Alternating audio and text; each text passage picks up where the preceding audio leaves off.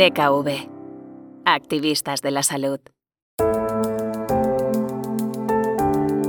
Nos encontramos en una sociedad constantemente paradójica en la que nos piden que consigamos los logros pero que no nos estresemos, que seamos cada vez mejores pero que al mismo tiempo no descuidemos nuestra, eh, nuestra vida privada, que conciliemos pero sin medios, por ejemplo, para conciliar, que no es tanto el trabajo como cómo percibes tú el trabajo, de qué manera te, afecta el trabajo. Hay una voz interna, hay una forma de eh, llevar ese estrés y de enfrentarte al, perfeccionismo, a la autoexigencia, que es propia realmente el sufrimiento que percibimos en las personas con una enfermedad mental es tan alto, tan difícil de, manejar, tan difícil de, aceptar, que, que se acaba produciendo un aislamiento. Cuando estás enferma, no sabes los porqués. Por lo tanto, la mayor parte de las veces ese porqué recae sobre ti misma, tu culpa. Es, algo estás haciendo mal o algo eh, no ha salido como esperabas y por lo tanto el castigo mm, te lo infringes tú misma. La salud mental no solamente afecta a quien la sufre, también al entorno. Deteriora una familia o altera un entorno de trabajo o llega incluso a convertirse en un tabú eh, a través de varias generaciones.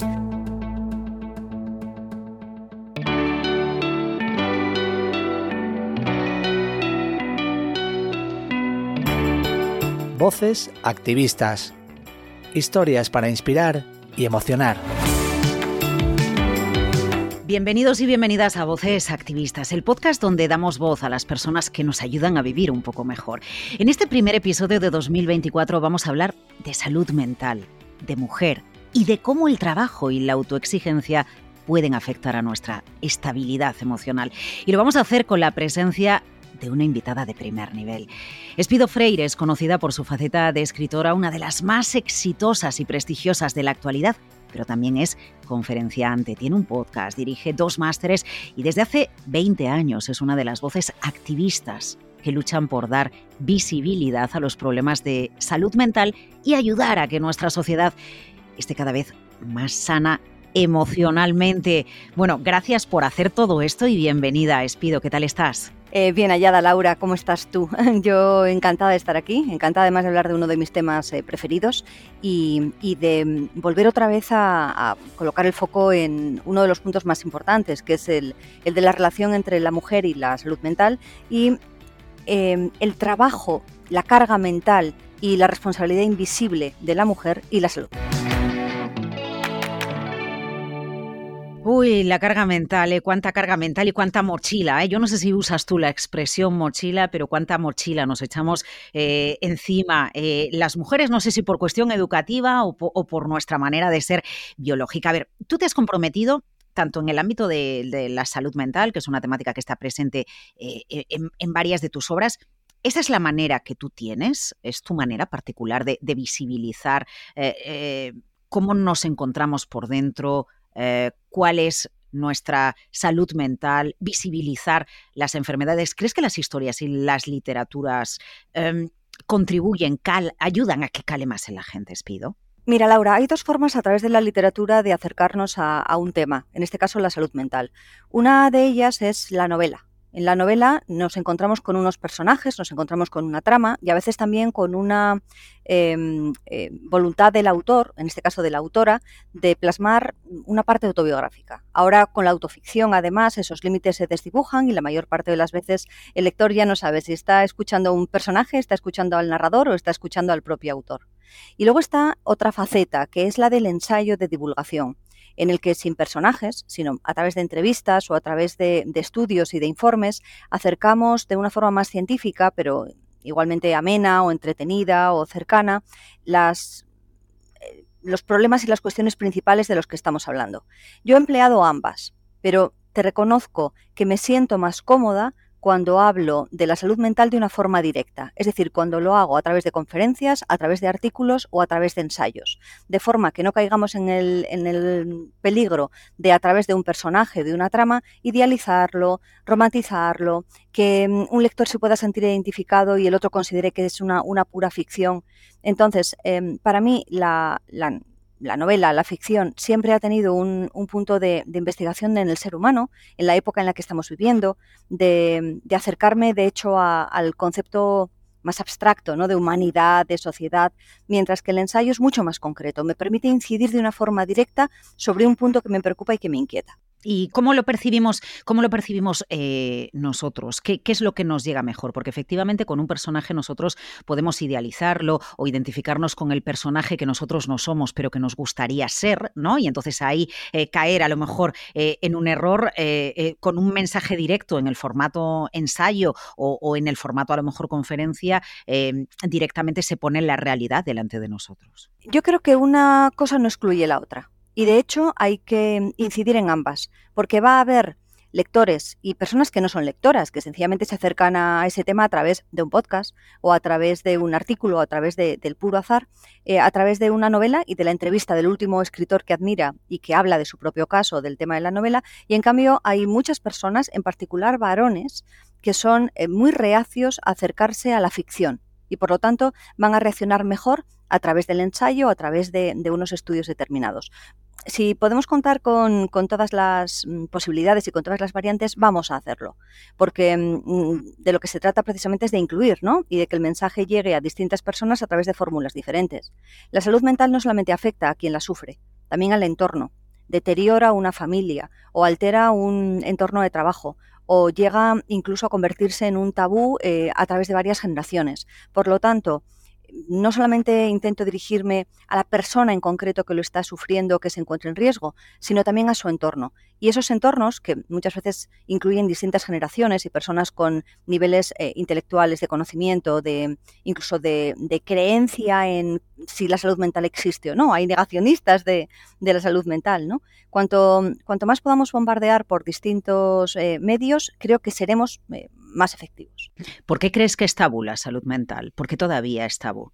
Ah, bueno, pues porque históricamente em, arrastramos una gran ignorancia y un gran rechazo hacia quien es diferente y más aún hacia quien formula pensamientos o ideas o incluso en algunos casos experimenta alucinaciones o comportamientos raros, ¿no? Y por otro lado, porque realmente el sufrimiento que percibimos en las personas con una enfermedad mental es tan alto tan difícil de, manejar, tan difícil de, aceptar, que, que se acaba produciendo un aislamiento. Y luego estamos en una sociedad hiperproductiva, en la que cualquier persona, incluso el parado en un momento determinado, ¿no? Em, no solamente se ve apartado del entorno social, sino que se autoexcluye en muchos casos. Entonces, em, es difícil hablar con naturalidad porque mientras está enfermo, mientras está enferma, en mi caso, muchas veces eh, ni las ideas ni las palabras son las correctas o son las adecuadas, recurrimos muchas veces a clichés y también es muy difícil entender lo que alguien está experimentando y es invisible si previamente no se ha tenido un contacto con esa misma enfermedad o si no se ha experimentado en carne propia. Necesitamos mucha más empatía, mucha más formación y explicar además qué es lo que ocurre de una forma sencilla, desmitificadora y muy cercana. Claro, pero tú además que manejas también las palabras, sea escribiendo, sea a través de la conferencia, sea a través de, la propia radio. Eh, ponerle voz a las cosas, ponerle palabras a las cosas, ayuda a que existan a que sucedan, a que estén pasando. Y eso a su vez ayuda a que eh, se pueda visibilizar una realidad o, un problema. Qué bueno sería que con naturalidad dejara de ser un tabú y explicáramos, no me encuentro bien, me está pasando esto, y que eso tampoco supusiera socialmente, bueno, ni, una autoexclusión, que, podemos nosotras cometer a veces el error de callárnoslo y guardárnoslo, pero cuando lo, cuando lo exteriorizamos, que tuviera una buena acogida. Eso sería ya el primer paso probablemente, ¿no? Para empezar a enmendar la situación Claro que sí, Laura. Y es por lo que yo, eh, de hecho, he abogado y por lo que en el momento en el que fui capaz de, exponerlo, primero con los libros sobre trastornos de la alimentación y después eh, a través de otros medios, em, por eso lo, coloqué como, como una de las... Em, de los elementos más importantes de mi propia carrera, de mi propio discurso. Pero ten en cuenta una cosa, yo me lo puedo permitir. Es decir, me encuentro en una posición por escritora, por haber tenido ya una, cierta carrera, por tener una voz pública en la que primero se me escucha, el ya el interés con el que se me escuche no, no puedo depender, no puedo decidirlo, ¿no? Pero tengo, tengo una voz que es pública y tengo un oficio en el que tradicionalmente se ha admitido que la enfermedad mental no solamente no era algo negativo, sino que a veces se asociaba a la creatividad. Es otro de los tabús, es otro de, las, de los tópicos. ¿no? Eh, si, perdemos ese toque de locura, eh, perderemos también la posibilidad de escribir o de componer o de, o de pintar. Quien está en un trabajo de oficina, quien tiene un trabajo de responsabilidad, quien es una madre a cargo de dos o tres niños, quien se encuentra además eh, inmersa en un problema em, de índole económica, en medio de un divorcio, con el cuidado de, también de los mayores o de cualquier otra cosa, em, se encuentra en una circunstancia y con unas, con unas connotaciones absolutamente diferentes. Admitir ahí la enfermedad mental muchas veces está asociado o bien a debilidad o bien a exponer un flanco por el cual puede recibir muchos ataques puede perder a sus hijos, puede ser despedida, puede eh, perder el respeto o la autoridad que tendría en su entorno de trabajo o incluso en su entorno social. Entonces, hay que mm, valorar con mucho cuidado cuando hablamos de exponer la enfermedad mental a quién nos estamos dirigiendo y, con qué autoridad lo decimos. Exactamente igual que cuando pedimos que la gente afectada eh, pida ayuda, eh, al pedirlo o al presentar esto, al exponer esta situación, nos comprometemos también como sociedad a ofrecerles una respuesta. No sirve de nada el que, como te digo, eh, quien es más vulnerable se coloque en primera fila y, esté gritando que necesita ayuda y que después ni tenga respuesta, ni tampoco eh, obtenga el respeto o la consideración social que cualquier otro enfermo en otras circunstancias recibe. Cuidado, que también hay más enfermedades que conllevan un tabú, ¿eh? pero la enfermedad mental em, yo creo que en estos momentos es la que eh, más abunda, la más grave y la menos entendida de las enfermedades eh, apartadas, extrañas u oscuras que tenemos. Y habría otra que, tiene que ver con las enfermedades de transmisión sexual, que por ejemplo la sífilis además tenía unas connotaciones muy eh, relacionadas con la locura hace hace décadas, ¿no? Hace, en el siglo pasado. Pero, pero bueno, como lo cierto es que ahora mismo no es, no es un problema de salud pública, según parece, yo colocaría la, salud mental en primer lugar. Eh, eh, lo que te iba a plantear es, eh, tú realmente en un momento dado decides compartir tus experiencias, lo que a ti te pasa y compartirlo con los demás. ¿Qué feedback, qué, qué vas notando en los demás, en las demás, en el momento en el que tú decides compartir cómo te encuentras? Yo he recibido una em, serie de reacciones muy amables, comprensivas e incluso mm, una, eh, un agradecimiento y, una, y un sentimiento de, de, una cierta admiración. Qué valiente eres, qué bien. Menos mal que alguien lo dice. Y yo siempre lo he negado, siempre he dicho que no, no hay un tema de valor en lo que yo estoy haciendo. Hay una necesidad que es muy íntima y que es muy privada de, de compartir un sufrimiento determinado para evitar que otras personas pasen por lo mismo y pasen por lo mismo sin ayuda o se planteen las mismas preguntas para las que yo creo que ahora tengo unas ciertas respuestas eh, si yo ya lo he hecho. Porque ¿Por qué no vamos a compartir algo que puede aliviar una brizna de sufrimiento en, otra persona? ¿no? Para mí esa idea también de, em, aportar algo, de, que el sufrimiento que he experimentado pueda tener algún tipo de sentido para otros, me resulta me resulta un consuelo, me resulta una, forma de darle sentido a algo que posiblemente no lo tenga. Es decir, esto es una construcción mental también a su forma, ¿no? Mm, si no hubiera sido positivo, es probable que ahora tú y yo no estuviéramos hablando aquí, que hubiera sido sencillamente una declaración y a partir de ahí me hubiera retraído o lo hubiera experimentado de otra manera. Pero no ha sido así. En el caso de los trastornos de la alimentación, son muchos años ya colaborando con psiquiatras, con asociaciones y con, familiares, con enfermas, con, todo lo que conlleva una enfermedad tan compleja y todavía ahora, eh, pues por desgracia, tan, tan desconocida, tan cubierta de oscuridad. Y en el caso de la depresión, que es eh, la otra enfermedad mental que yo he sufrido, em, ya cuando yo hablé de ello me encontré una dinámica totalmente distinta a la anterior. En torno a 2015 aproximadamente, eh, que coincidía con el libro que publiqué sobre Teresa de Jesús, eh, Para vos nací, había mucho interés por parte de la sociedad por escuchar testimonios y por em, descorrer determinados velos sobre, sobre, sobre todo la depresión. Otra cosa es la esquizofrenia, otra cosa es eh, otro tipo de enfermedades que, todavía asustan más, que muchas veces requieren una intervención eh, mucho más activa por parte de, médicos, de psiquiatras. La depresión es algo que se ve mucho más cercana que cualquier otra enfermedad mental y que es raro que no conozcamos a alguien o que no hayamos experimentado un periodo de tristeza que nos vincule a qué se puede estar sintiendo.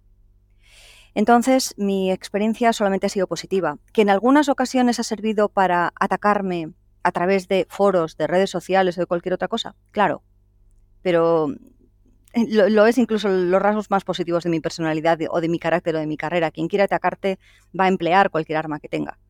Y en el momento en el que tú expones eh, con cierta seriedad y con cierto rigor una, situación, em, la mayor parte de la gente está dispuesta a escucharlo. Está dispuesta a entender qué es lo que te ha ocurrido y sobre todo a entender qué les está ocurriendo a ellas o a ellos. Eh, trastornos alimenticios, depresión, pero tú cómo lo afrontas? ¿Cómo, cómo consigues salir de ahí? Una, em, una de las enfermedades está muy vinculada a la otra. Es decir, si yo no hubiera tenido una base de carácter depresivo, eh, desde, desde que era adolescente, posiblemente desde que era niña, es muy probable que no hubiera sufrido el trastorno de la alimentación. Y si hubiera tenido un tratamiento eh, más completo y más adecuado ¿no? al trastorno de la alimentación, estamos hablando de los años 90. Es decir, eh, por supuesto que había personas con trastornos de la alimentación antes, pero, pero vamos, que fui, fui una de esas jornadas tempranas de, trastorno de la alimentación si nos hubieran atendido de otra manera, es muy posible que yo hubiera adquirido también más herramientas para enfrentarme después, en torno a los 40, eh, a la depresión que tuve. Pero es que eh, no solamente podemos hablar de una circunstancia o de un desencadenante, hay, hay, muchos. Entonces, ir desentrañando cada uno de ellos y entender por qué en un momento determinado yo enfermé, eh, forma parte también de una evolución en cuanto a madurez, en cuanto a desarrollo personal importante. ¿Cómo lo afronto? Para mí siempre es muy importante encontrar por qué y encontrar soluciones. Es mi forma de moverme por el mundo. Soy novelista, entonces lo que planteo la mayor parte de las veces es qué es lo que está ocurriendo y cómo puedo salir de ello. Y lo aplico también a mi vida. Cuando estás enferma, no sabes los porqués. Por lo tanto, la mayor parte de las veces ese porqué recae sobre ti misma, tu culpa. algo estás haciendo mal, o algo está mal en ti, o algo eh, no ha salido como esperabas y por lo tanto el castigo mm, te lo infringes tú misma. Eh, no es quizás demasiado útil, aunque muchas veces es instintivo, el buscar los porqués, sino el calmar ese dolor y a partir de ahí ya acabaremos por aprender cómo hemos llegado a esa situación o ni siquiera, ni siquiera hará falta saber el porqué. La solución sí es importante el buscar una, salida, el encontrar eh, la ayuda que te pueda resultar más conveniente, o bien a través de la psicología, o bien a través de la psiquiatría, a través de la combinación de ambas, eh, a través de la medicación, a través de la terapia, que yo creo que, bueno, que una combinación de ambas es lo que a mí me permitió continuar adelante, también es clave. Y también ahí el reivindicar y el pedir ayuda. Cuando nos afrontamos una enfermedad mental, afrontamos una enfermedad que la mayor parte de las veces es larga, los trastornos de la alimentación duran años. Pueden además alterar el orden de toda una familia si hablamos de una jovencita o de un adolescente. Pueden incluso, discúlpame, Espido, y pueden incluso quedar ocultos. A mí me sucedió como a ti, ¿eh? en los años 90, un trastorno de alimentación y a mi madre lo primero que le dijeron es, estás loca, ¿no? ¿Cómo a tu hija le va a pasar algo de esto? Porque efectivamente no había redes sociales, era muy difícil detectar eh, lo que sucedía. Yo siempre me he preguntado, ¿son eh, eh, trastornos que quedan ocultos a lo largo de la vida, porque nunca sabes si te, has acabado de curar del todo, ¿no? Y en un momento dado, en determinadas circunstancias, algo puede aflorar otra vez. Hombre, sí sabes si te has curado de un trastorno de la alimentación. Es decir, ahí sí que es muy evidente. Recuperas peso o vuelves a un normopeso más o menos habitual. La obsesión por la comida, por el cuerpo y por el físico cede y comienzas a preocuparte por otro tipo de cuestiones. Los niveles de ansiedad y también de depresión descienden, las conductas compulsivas, eh, la ocultación de, hechos, todo eso en el momento en el que te recuperas de un trastorno de la alimentación desaparece. Y eh, lo que queda, que creo que es a lo que tú haces alusión, Laura, es un cierto miedo, porque la base mental que ha provocado eso, la cierta neurosis o el cierto comportamiento depresivo, los cuestionamientos, la inseguridad o el perfeccionismo, sí que te continúan acompañando. Entonces, eh, funciona una especie de sentido de alarma en el que si vuelves a detectar esos comportamientos, volverás a caer enferma. ¿no? Lo cierto es que la mayor parte de las veces eso no ocurre, aunque sí que hay recaídas y a veces a lo largo del tiempo se vuelve a producir algún tipo de, circunstancias. ¿no? Eh, lo cierto es que ese sensor lo tienes activado por una cuestión de pura supervivencia por no volver a caer o por no volver a, traspasar una línea roja determinada. Y esa línea roja la mayor parte de las veces la mueves tú. ¿Qué ocurre con las, con las chicas de nuestra generación, con las mujeres de nuestra generación? Que no solamente nos culparon a nosotras de lo que nos ocurrían, sino que también culparon a nuestras madres. Eh, bueno, era lo propio de, la época. Eh, por supuesto, las mujeres... Eh, nos podíamos curar de eso con un plato de alubias y dejándonos de tonterías y no se le daba más importancia. Era una cuestión de voluntad o de fuerza de voluntad. Eso hizo mucho daño. Primero porque continúa calando mucho más de lo que nos podemos imaginar. Cuando yo voy a institutos o cuando me encuentro en determinados entornos, continúo escuchando variantes de ese discurso. Y por otro lado, porque lo que menos necesita una enferma de trastorno de la alimentación es escuchar que la culpa es de ella, o que son imaginaciones, o que es una tontería. Agrava el problema. Em, hay una responsabilidad en la curación, pero nadie está enfermo porque lo desee. Eh, en una sociedad como la que tenemos, con una presión extraordinaria sobre el físico, sobre la juventud, sobre em, los logros de las mujeres en transformación constante, porque se está moviendo la portería a nuestras espaldas y el suelo a nuestros pies, es muy fácil que haya un porcentaje importante de personas más vulnerables que acaben sintiéndose enfermas. Muchas veces es un malestar, pero otras veces caemos directamente en una, en una enfermedad. ¿Por qué esa diferencia entre el malestar y la enfermedad? Por otras circunstancias genéticas, ambientales, la posibilidad de recursos, la posibilidad en un momento determinado de mm, salir de ese entorno o por otro cambio de entorno en el que mm, eh, se pueda contrarrestar las influencias que tú estás teniendo. Es decir, son enfermedades multifactoriales y eh, cuanto, cuanto más sana sea la sociedad, menos posibilidades. El problema está en que ahora mismo no estamos en una sociedad que favorezca en absoluto ni una salud mental, ni, ni un buen desarrollo de las enfermedades mentales, ni una salida fácil de ellas. Eh, me gustaría, eh, lo sugerías en tu respuesta, pero dar un paso más y conocer tu opinión acerca de hasta qué punto nuestro entorno laboral o nuestra autoexigencia laboral o nuestra actividad frenética, que por ejemplo es uno de tus casos, ¿no? Estar, estar con muchos frentes abiertos eh, en el ámbito de tu trabajo puede afectar o te ha acabado afectando a ti para, para llevarte a situaciones de, de ansiedad o de depresión. Bueno, una de las frases que yo he escuchado más a menudo por parte de expertos, y eh, estoy de acuerdo con ella, es que no es tanto el trabajo como cómo percibes tú el trabajo, de qué manera te, afecta el trabajo. Porque en un entorno laboral, em, incluso con, un gran, con, una gran presión, con una necesidad de resultados muy inmediatos, hay personas que, enferman, hay personas que acaban dimitiendo porque consideran que no, les, que no les compensa y hay personas que, bueno, más o menos sobreviven pueden soportar ese grado de, estrés. Entonces, hay una, hay una voz interna, hay una forma de, eh, llevar ese estrés y de enfrentarte al, perfeccionismo, a la autoexigencia, que es propia y que se va a producir estés en un puesto de altísima responsabilidad o no tengas absolutamente nada que hacer, hayas cumplido con tu vida laboral, te encuentres en, en, un retiro dorado en el que la mayor parte de la gente no está preocupado y en cambio tú sí. El perfeccionismo no elige ni a las personas ni a las edades, la autoexigencia tampoco. Y lo vamos a encontrar incluso entre monjes contemplativos que desean alcanzar la perfección. Cuando hablo de Teresa de Jesús, por ejemplo, no es algo, no es algo casual. Ella experimentó enfermedad física y, enfermedad mental también. Tuvo eh, audiciones, es decir, tenía eh, locuciones, escuchaba eh, alucinaciones auditivas y también tuvo visiones. Hay quien lo interpreta desde una perspectiva religiosa como una, como una conexión con Dios. desde, desde el entorno psiquiátrico lo que podemos estar hablando es de una alteración de, todas sus percepciones. ¿no? Su deseo de perfección, en este caso, tenía que ver sobre todo con alcanzar la unión con Dios. ¿Te puedes imaginar que alguien sea competitivo en eso? Teresa de Jesús lo era. Y muchos de los carmelitas y muchos de los mm, contemplativos, las órdenes contemplativas que en aquel momento eh, estaban en auge, insistían en la humildad, insistían en que eso no era un buen camino. Después ya se lanzó a las fundaciones y ahí gran parte de la ansiedad y de los nervios, que de, los nervios es una expresión muy antigua, ¿no? pero de la, de la tensión nerviosa que tenía se pudo dirigir hacia una acción y desaparecieron tanto las locuciones como las visiones. Eh, me gusta muchísimo referirme a, esta santa, a esta mujer, porque no solamente fue escritora, no solamente fue eh, una autora de la Iglesia, sino también un gran genio en cuanto a su percepción de, lo invisible y de lo visible, de lo práctico y también de lo, místico. Y también nos indica varias cosas. Primero, que no hemos inventado la salud mental, ni tampoco la solución a ella, y después que incluso donde menos podríamos imaginar, en muchos personajes históricos de gran relevancia, podemos encontrar cómo han buscado soluciones para aquello que les estaba inquietando, para aquello que les torturaba mentalmente. Respondiendo de todas maneras de una forma más directa a tu trabajo perdón, a tu pregunta, un entorno de trabajo en el que estemos satisfechos, en el que haya posibilidad de diálogo y en el que eh, se, eh, se, puedan consensuar determinados, em, determinados pasos, favorece eh, una salud mental mayor, más equilibrada.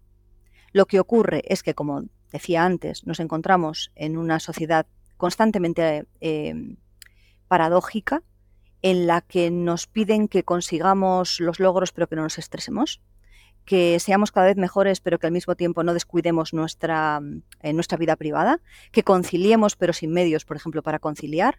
En el caso de la mujer es además muy sangrante por, bueno, pues por, por, los ciclos vitales, ¿no? que coinciden también con los ciclos más productivos desde el punto de vista económico y lo que, lo que estamos haciendo es retorcer la mente humana hasta unos extremos eh, absolutamente negativos, hasta unos extremos en los que no nos debería extrañar la prevalencia de, enfermedades mentales que estamos viviendo en este momento. Porque además ha llegado en los últimos tiempos una capa mayor de presión, que es el miedo a la enfermedad, que ha sido el confinamiento, que ha sido la desconfianza hacia las autoridades y que ha sido también una amenaza de crisis económica o de inestabilidad económica para la, la inmensa mayoría de la población, que añade a lo que ya estábamos soportando antes una capa extra. Recuerda ese elemento multifactorial. Si añadimos todo esto en muy poco tiempo además y de forma general, eh, tenemos la explicación a lo, que, a lo que nos están advirtiendo los psicólogos y los psiquiatras. ¿Y nos pasa más a nosotras, más a las mujeres que a los hombres o es por igual? Bueno, pues, pues porque esta sigue siendo una sociedad desigual, una sociedad en la que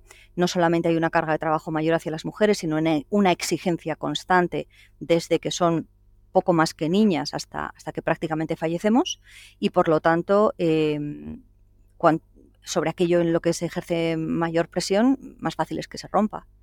De todas maneras, eh, las estrategias de adaptación de las mujeres también han sido muy eficaces. Primero porque dentro del rol de la mujer perfecta eh, existía el autosacrificio, la inmolación, y eso era valorado.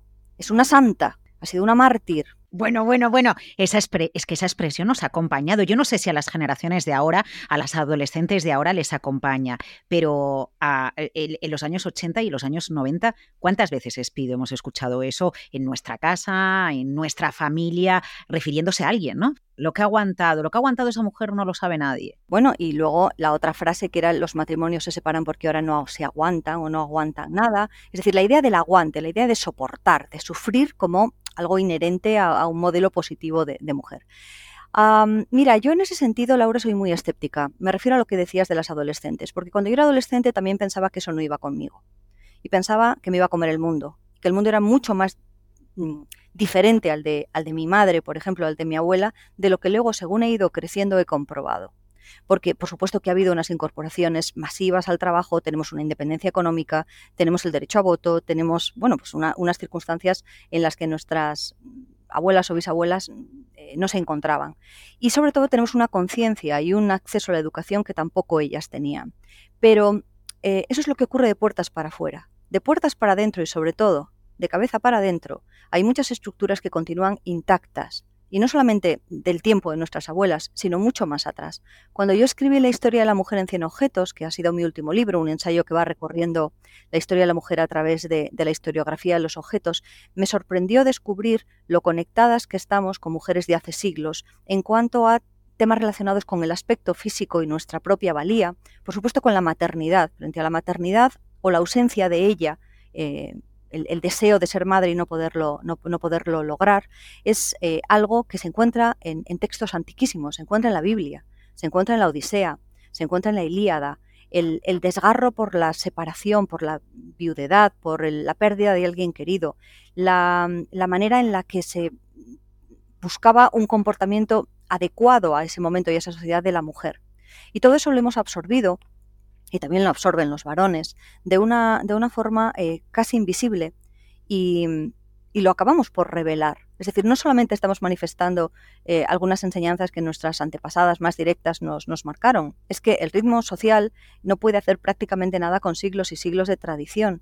Y aquí eh, yo, por ejemplo, vivo en una gran ciudad, en la que tengo un cierto, una cierta libertad de acción, es decir, nadie me mira por la calle si llevo un vestido más extravagante o si tengo un comportamiento raro, nadie se entera. Pero en un pueblecito más pequeño, en una ciudad en la que el control social es mayor, en la que nos encontramos muchas veces con elementos muy conservadores, que son los que están marcando la, pauta, el hecho de ser diferente o el hecho de romper una, una norma determinada va directamente asociada a la idea de esa tía está loca. Mira esa, ¿no? Él, mira esa, mira esa. Entonces, no, yo no me confiaría. Me gustaría haberle legado ya a las mujeres que vienen, a las niñas que están naciendo y creciendo ahora, un mundo mejor. Y creo que no lo hemos conseguido tanto como nos gustaría. Pensamos que sí, y en muchos aspectos decimos, mira, estas niñas, jo, qué bien, qué libertad tienen, que ya, pero también lo decían con nosotras. Y si miro atrás, no estoy demasiado orgullosa de lo que hemos conseguido. Y no será porque no lo hayamos luchado. Pero bueno, habrá que continuar. Al fin y al cabo, eh, esto es una cadena y vamos continuando y vamos legando el conocimiento, la experiencia, las circunstancias. Tienen todo el derecho a no escucharnos, como nosotras no escuchamos tampoco a quienes vinieron antes. Tienen el derecho a pensar que han descubierto el Mediterráneo, el feminismo, el universo, eh, la sexualidad. Tienen todo el derecho, porque también nosotras hicimos eso. Y a partir de ahí, confiar, transmitir, eh, amar mucho todo lo que se pueda, perdonar y, bueno, y ese consejo que daba también Teresa Jesús, ser un poco humildes, ¿no? Porque tampoco nosotras hemos conseguido ni hemos tenido a nuestro eh, bajo nuestros pies el mundo. Eh, lo que pasa es que, mm, Espido, también es nuestro deber, tenemos que dejar a las nuevas generaciones, a las niñas, a las chicas, a las adolescentes, que descubran, como lo hicimos nosotras, pero también tenemos el deber de recordarles que ellas siempre pueden, que, que los hombres no acuden a un, a un evento, a una ponencia eh, con una perfección que supera el 100%, que no nos pongamos barreras nosotras y que sigan dando pasos. ¿no? También es nuestro deber, por lo menos verbalizando, volviendo a lo del principio, ¿no? que verbalicemos la situación que nosotras vemos a ver si eh, bueno, pues las nuevas generaciones se quedan con algo. Y hay que tener en cuenta una cosa, Laura. Antes hablábamos de emitir ese mensaje por distintos medios. Ahora quiero insistir en, en la reiteración, en lo pesadas que tenemos que ser. En que incluso cuando nos digan que eso ya está superado o que mm, cambiemos de, que cambiemos de discurso o que, mm, por Dios, eh, dejemos de dar la lata, ¿no? Eh, no, no hay que dejar, no hay que dejar.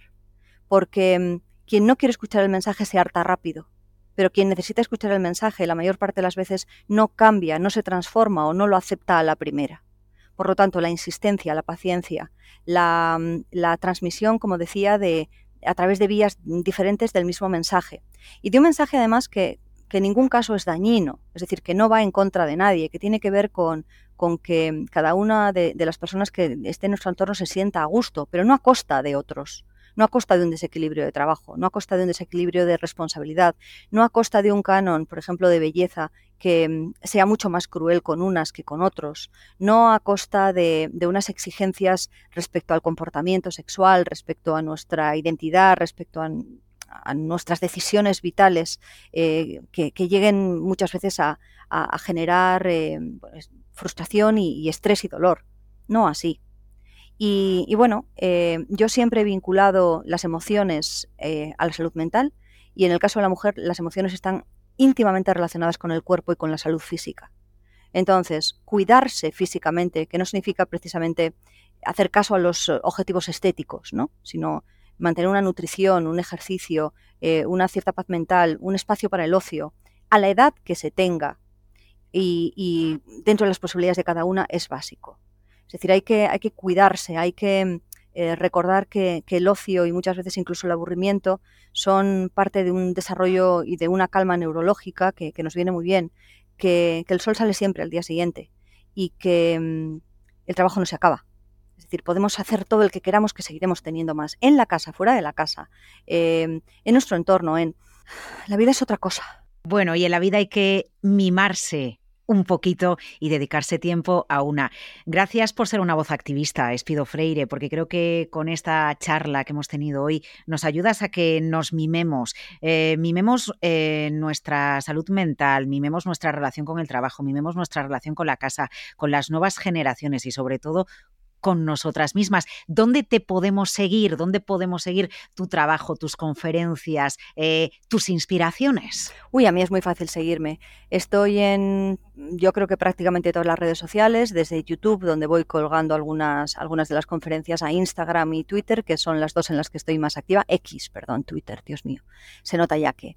Em, exactamente igual en, Threads y en Blue Sky, aunque ahí estoy menos, menos activa. Tengo una página web en la que es eh, fácil ver qué es lo que, es lo que he hecho. Estoy también en, la radio, tanto en radio clásica como, como en la SER.